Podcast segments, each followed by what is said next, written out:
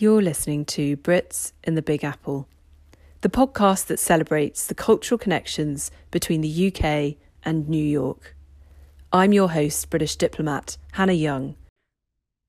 Duncan Quinn has collected special people as clients for his bespoke clothing business for almost 20 years.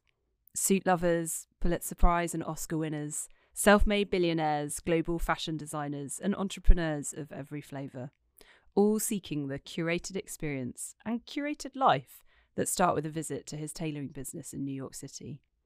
He's been featured in newspapers, magazines, and TV shows all over the world, including the New York Times Magazine, GQ, Town and Country, Forbes, The FT, The Guardian, Le Monde, and many others. In his spare time, Duncan drives fast, drinks the finest wines known to man, he has his own rosé brand, and sails the high life around the world, which he writes about as a senior editor for Maxim magazine. Duncan, welcome to Brits and the Big Apple. Well, good morning and thank you for having me. I wonder if you could kick off by telling us how you came to New York in the first place. So, I was in London in the mid 90s. Uh, I had started working as a lawyer and I was going out way too much and having way too much fun. So I decided to take a little break from, from work and I came over here to study law even more. Uh, so I went to Columbia and I did a master's in law at Columbia for a year, thinking that it would just be kind of a jolly because at university in England it seemed to all be a jolly for me. I ran nightclub parties for the whole time I was there and basically never went to law school except for the month before the exams when I went to the library. It was a little different here because these people seemed to show up at eight o'clock in the morning and go home at one o'clock in the morning. They took it very seriously, which I found almost marginally offensive because I thought we were supposed to be there to have fun. Uh, but in, amongst it, I met some wonderful people. I was in a class of about 200 guys and girls from mostly South America at that period of time. So I made some really good friends down in Argentina Brazil and Chile and all over the place. It was kind of it was a good time. I was I was mostly uptown in Columbia, apart from when my crazy friend from Milan would decide he needed to go to the nightclub Life every single weekend from 125th Street all the way downtown and back up again. There we go. We suffered him because he was very funny and we called him Serpico or Don Don Melzi. so you finished your studies, and you did you stay in New York? Yeah, sure. So what happened was I, I did most of my classes, um, well, as many as I could with the MBA guys. So more than half of the stuff I studied was part, part really of the uh, JD MBA program or, or purely the MBA program. And one of the classes was called Private Equity and Venture Capital Investing. It was taught by the guy who was the head of private equity at Kirkland and Ellis, um, the guy who was the head of tax at Weil Gotshal, the guy that ran the Princeton Endowment Fund, and then a bunch of sort of characters who came in to sort of do case studies of how they built their businesses over time. And it was really a nasty class in some respects because you only got two credits for it and it sort of took up more time and effort than the entire rest of the syllabus that you were studying. But it was such a sort of fulfilling class and so interesting and fun that everybody sort of suffered the pain of you know constantly being sleep deprived when not out nightclubbing. Basically, the the Kirkland and Ellis guy offered me a job. Having put the entire year at Columbia on a credit card, I figured I should probably take a job. And we should put in context at the time that back then lawyers in London at fancy law firms were probably getting paid once you adjusted for the currency exchange, I would have said 15% of what they were getting paid in New York City. So it was, a, it was an enormous gap. And I was never going to be able to pay off what I had to pay for Columbia on the credit card by going back to London and taking that kind of money. So I stayed here, happily accepted the offer at Kirkland and Ellis, and basically worked 24 hours a day until I moved on to other things, shall we say. The the class at Columbia, how much did that also start to hone your business acumen?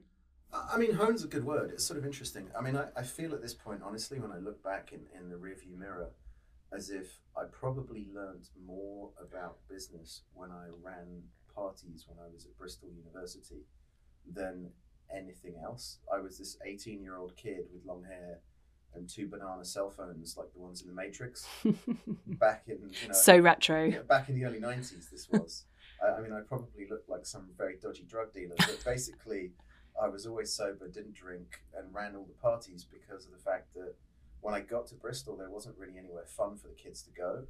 and my brother had DJed on pirate radio and at raves since he was very young. So we, I, I got together with a Zambian guy and a Tanzanian guy because they had a sound system, and we threw one party, and then it went really well, and the girls seemed to like the idea, and I made some money, and I was like, well, maybe we can do a bit more of this. So we did it every couple of weeks for three years, and ended up doing bigger things, flying in people from New York and people like Tim Westwood and Todd Terry and raves in fields for 3,000 people and all kinds of fun and games, which when you're sort of 18 or 19 years old, I guess you don't realize how much you're really learning about human nature mm. and business and how to get things done and how to overcome challenges and find things that you need that you didn't even know you need. And I think much of business is just really that it's facing up to challenges and just not giving up. It's interesting because that is clearly so entrepreneurial and very early entrepreneurial spirit. And having got to know you, I would say that you are both a successful business owner, but you also have a very entrepreneurial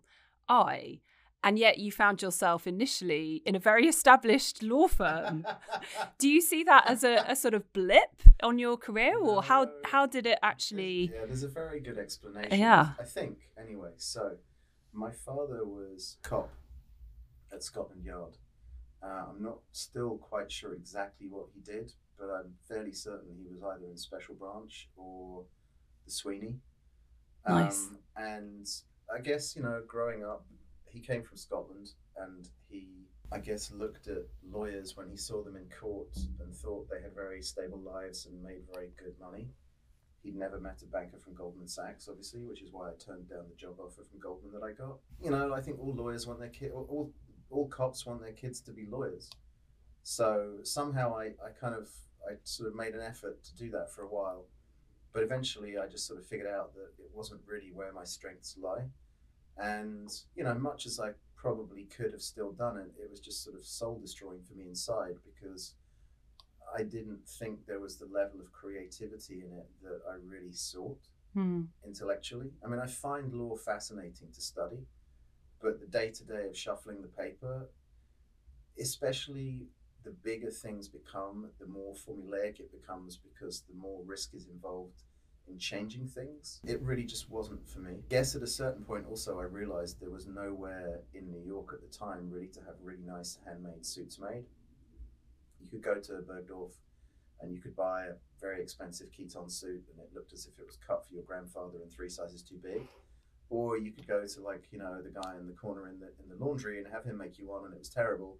And there were admittedly a couple of guys over here, but I guess at the time I didn't even know they were here. And so I opened this little store in in New York while I was at Kirkland and Ellis, really just as a creative outlet and for fun. I spent nine months trying to find a space, found a space that I could get cheaply in an area that I thought was really interesting in Nolita, which at the time was pretty louche and kind of had some interesting things going on there. It wasn't quite as corporate as it is now. Ran this thing from the get go really for fun and games and uh, sacrificed my salary to, to move it along. And then eventually, I guess when I left Kirkland, I think they changed all the rules for everybody who joined after me and made them sign a contract that said they wouldn't do things like the things that I did. But basically got to a crossroads where I either had to really seriously look down the path and be a corporate lawyer, or I had to jump ship and kind of take the risk of doing something that I found way more fun. And so uh, it just seemed very clear to me that I was going to enjoy life much more if I went and took the risk than if I stayed and became successful like the guys I worked with financially, but who were still in the office at four o'clock in the morning every day of the week, and you know whose kids thought that they had another house because they slept on the sofa so much that they never went home. So there we go, and and that was really partly the genesis of the store, uh, and it just went from there. And from very early on, I was lucky because, as I said, no one was really doing this, and so I think within a week of opening, there was a, a, a sort of an internet sensation back in the day called Daily Candy that came in and they described it as sort of an, an oversized broom closet with the best glad rags from across the pond.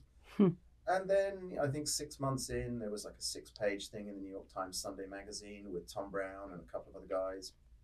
And it just sort of went from there. And slowly but surely, people started to come. And, and this store was on a tiny part of a street in Nolita that virtually no one would go to. It was kind of the dog end of Spring Street. So you really had to be looking for it to find it. You know, there were comedy stories like, you know, a guy walking in and saying he'd been trying to find us for months on end. He'd seen some guy wearing these really cool shirts and asked him where they were from, but he wouldn't tell him, you know, and so he eventually found us by chance. And it was kind of really sort of interesting how it evolved. And, and I was lucky. I, I, I'd had suits made and I knew all the guys that I, I needed to sort of make everything from the start. And so it was a, sort of a natural thing for me to kind of get into. I was always very good as a kid at spatial things.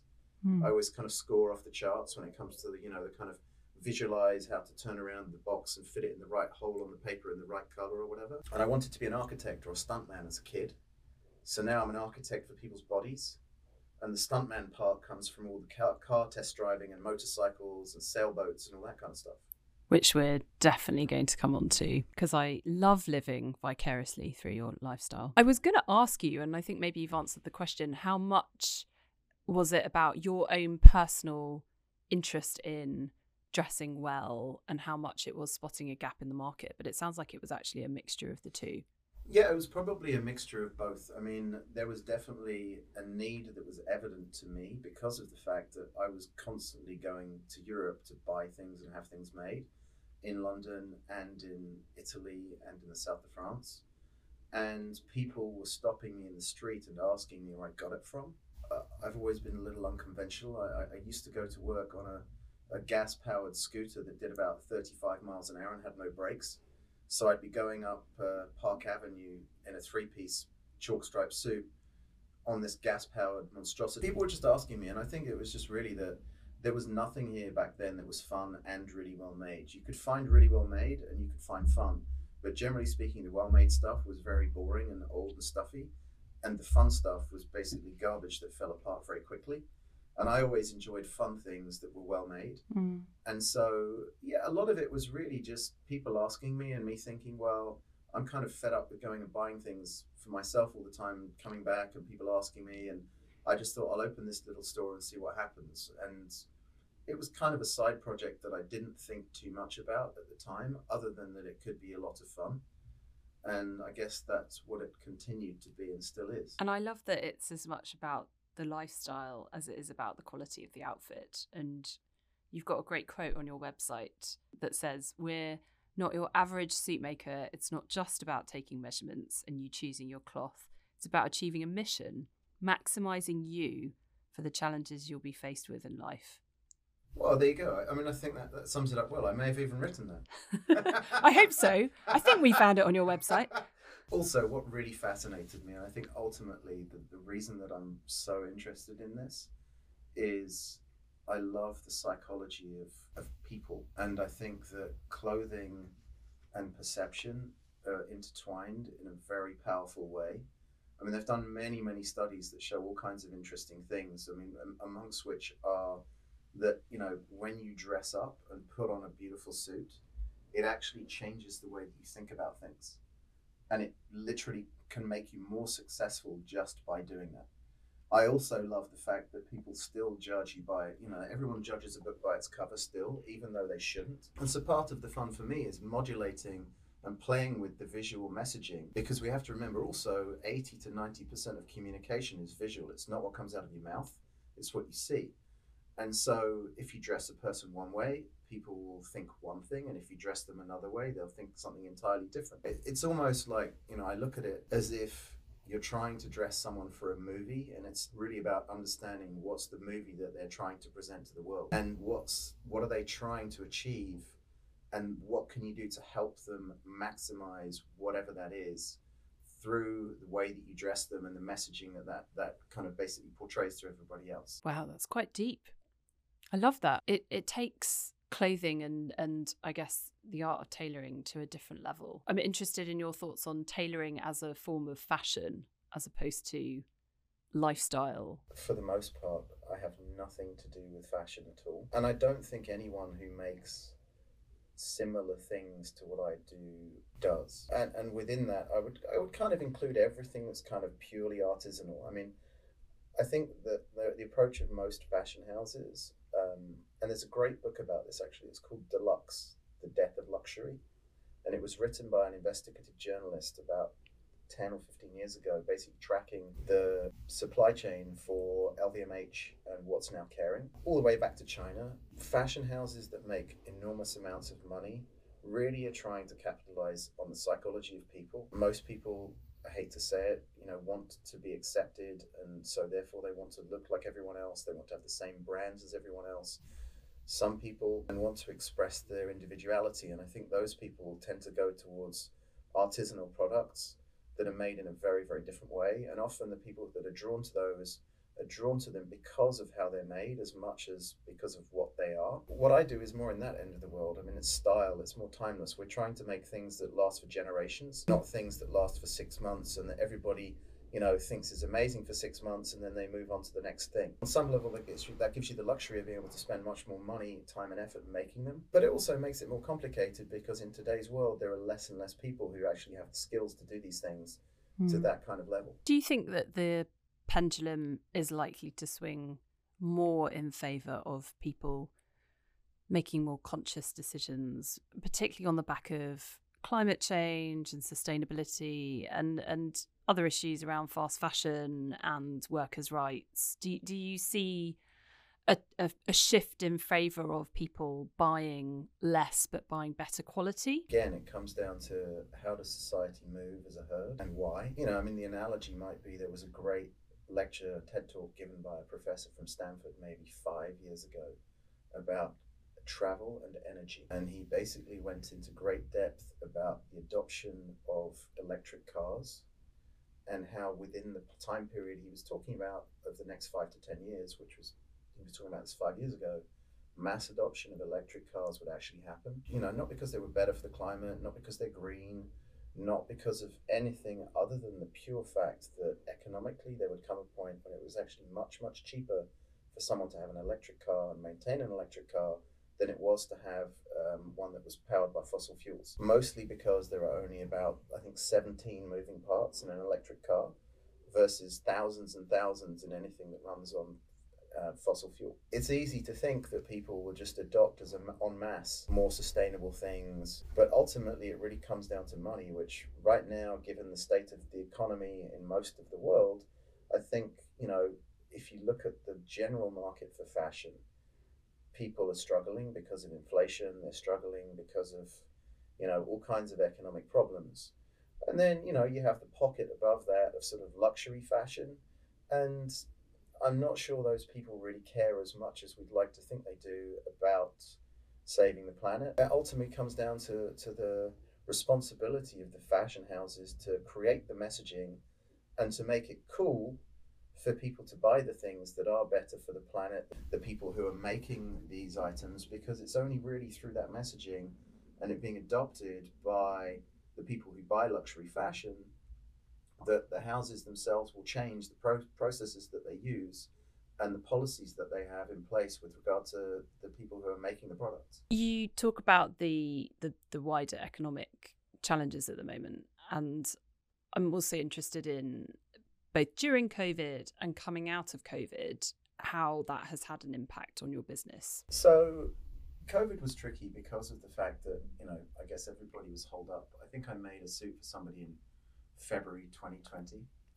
And then the next one I made was September 2021. Wow. The store was more or less closed for that entire period of time. I mean, we were forced to be closed for whatever it was, I don't know, three, four months. Um, but then there was just really no one around. Uh, because I think everybody was just still extremely concerned about their health because of the way that COVID was messaged to people. You know, that obviously poses its own challenges, which is where we, you know, you sort of circle back to what I said when you're running nightclubs as a kid and you realize that really life is about rising to challenges and fixing problems and figuring out ways to make things work. So, you know, there were lots of discussions with landlords and suppliers and all kinds of people. And luckily, I also have some really fantastic clients who would call me up and say, "Well, I don't really need anything, but you know, can you make me a handmade pair of bespoke gold sunglasses to go with my cufflinks and ring that I have from you? And how much do I need to pay you for those?" And the answer is quite a lot of money. Paired up with um, my buddies who run Maison Premiere, uh, which won the James Beard Award for its cocktail program. And so we put in place uh, a series every Friday night all the way through COVID we basically got together with them and we made cocktails in tuxedos on Zoom. Another buddy who he has what I think is the finest import company of spirits in the US. Um, it's called PM Spirits, and he only basically sells and distributes the most fantastic things. So every week we would send out an email to everybody who was on the list saying, Here's the shopping list this week. Here are all the PM Spirits things we need you to buy and these are the cocktails that we're going to make.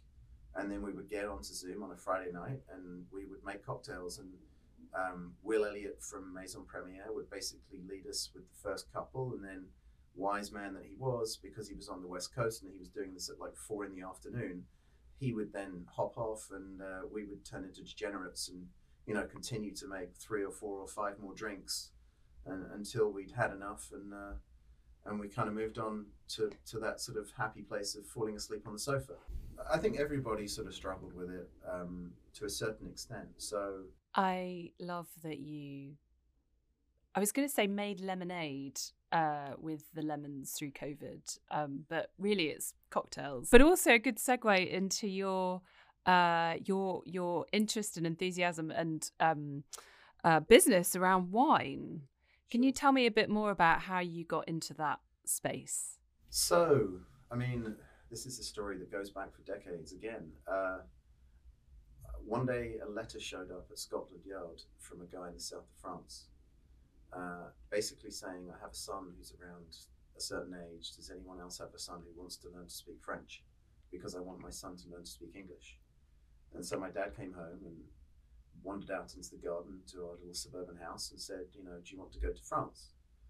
And I said, well, you know, I think yes, I'd like to go to France because I'd figured out it was in the south of France, and I understood that meant naked ladies on the beach. Probably much better than cycling around with my buddies in the suburbs. So I got on a plane, which back then the only flights to Nice were on British Airways or Air France, and it was inordinately expensive.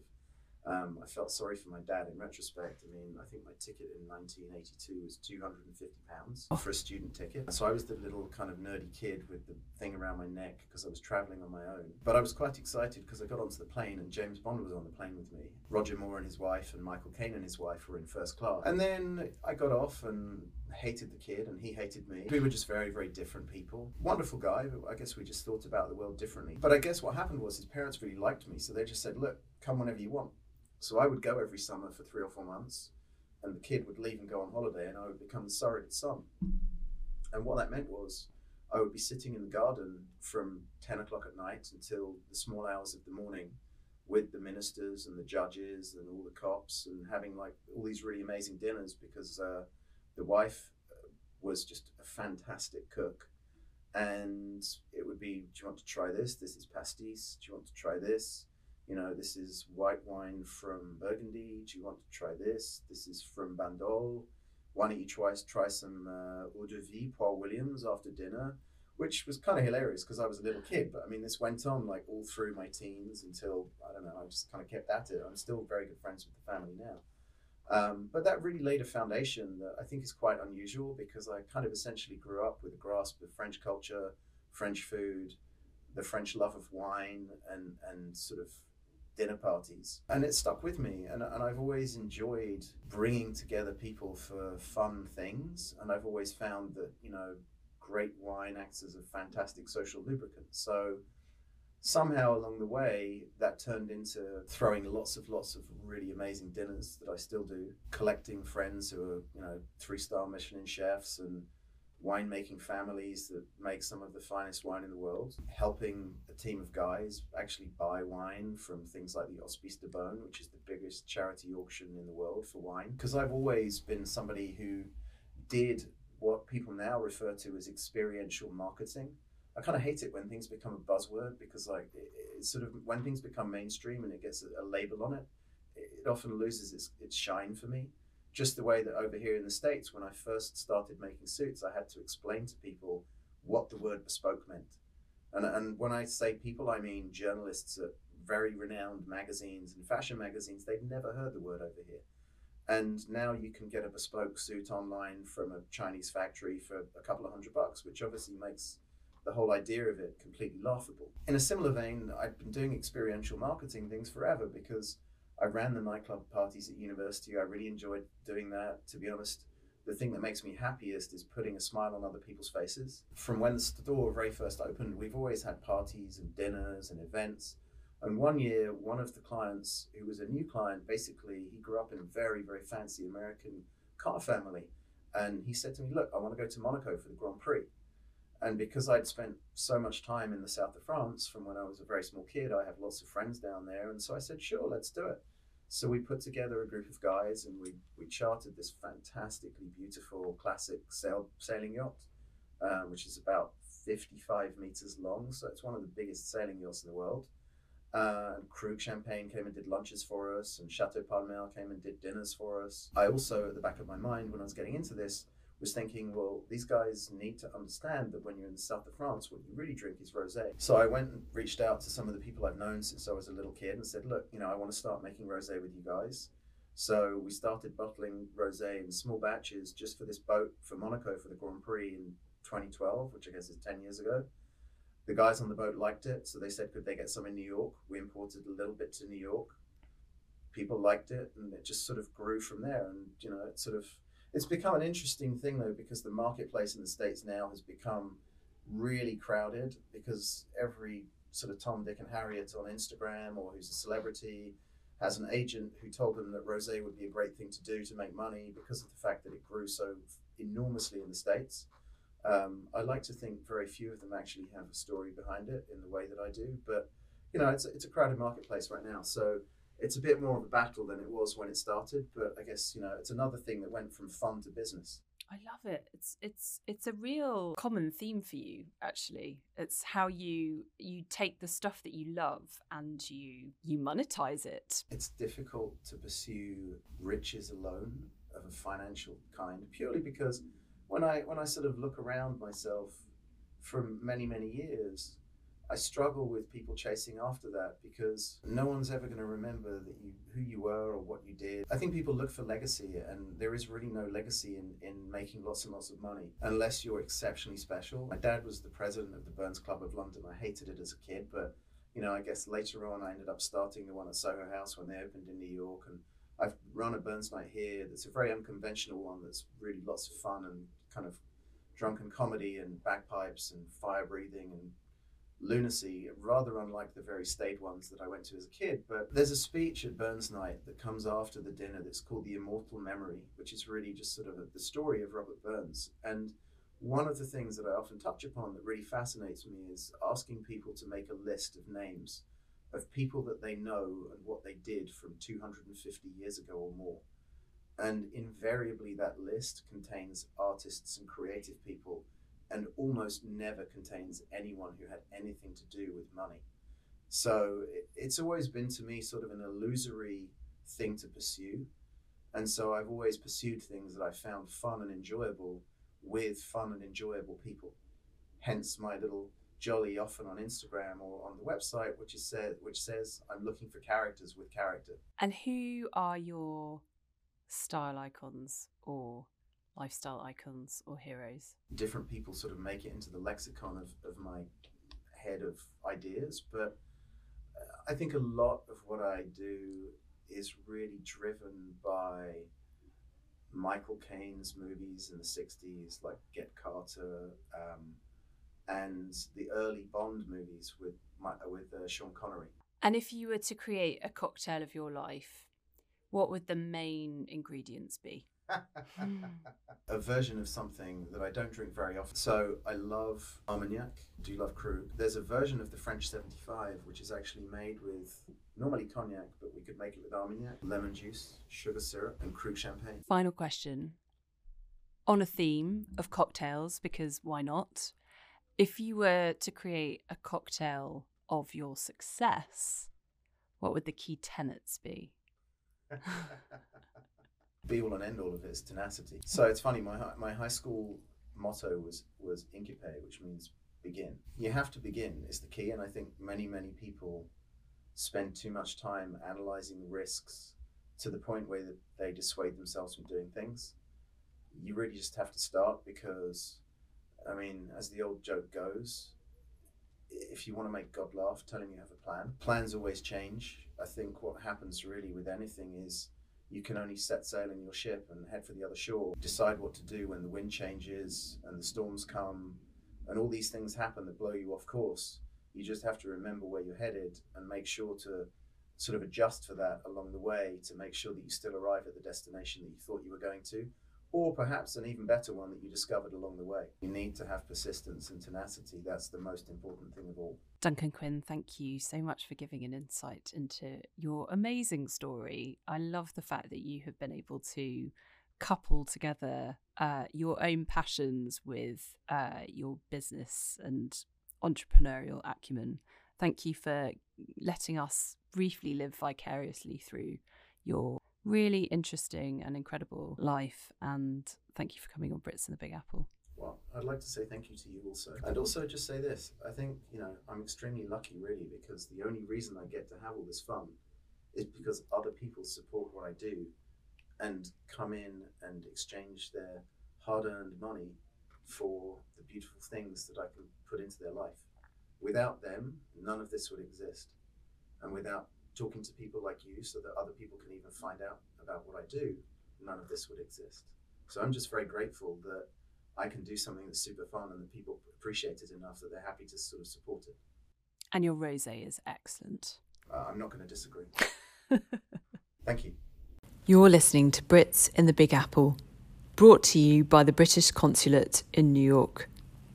If you'd like to hear more about the work of the British Consulate, please follow us on Twitter or Instagram at UK in New York.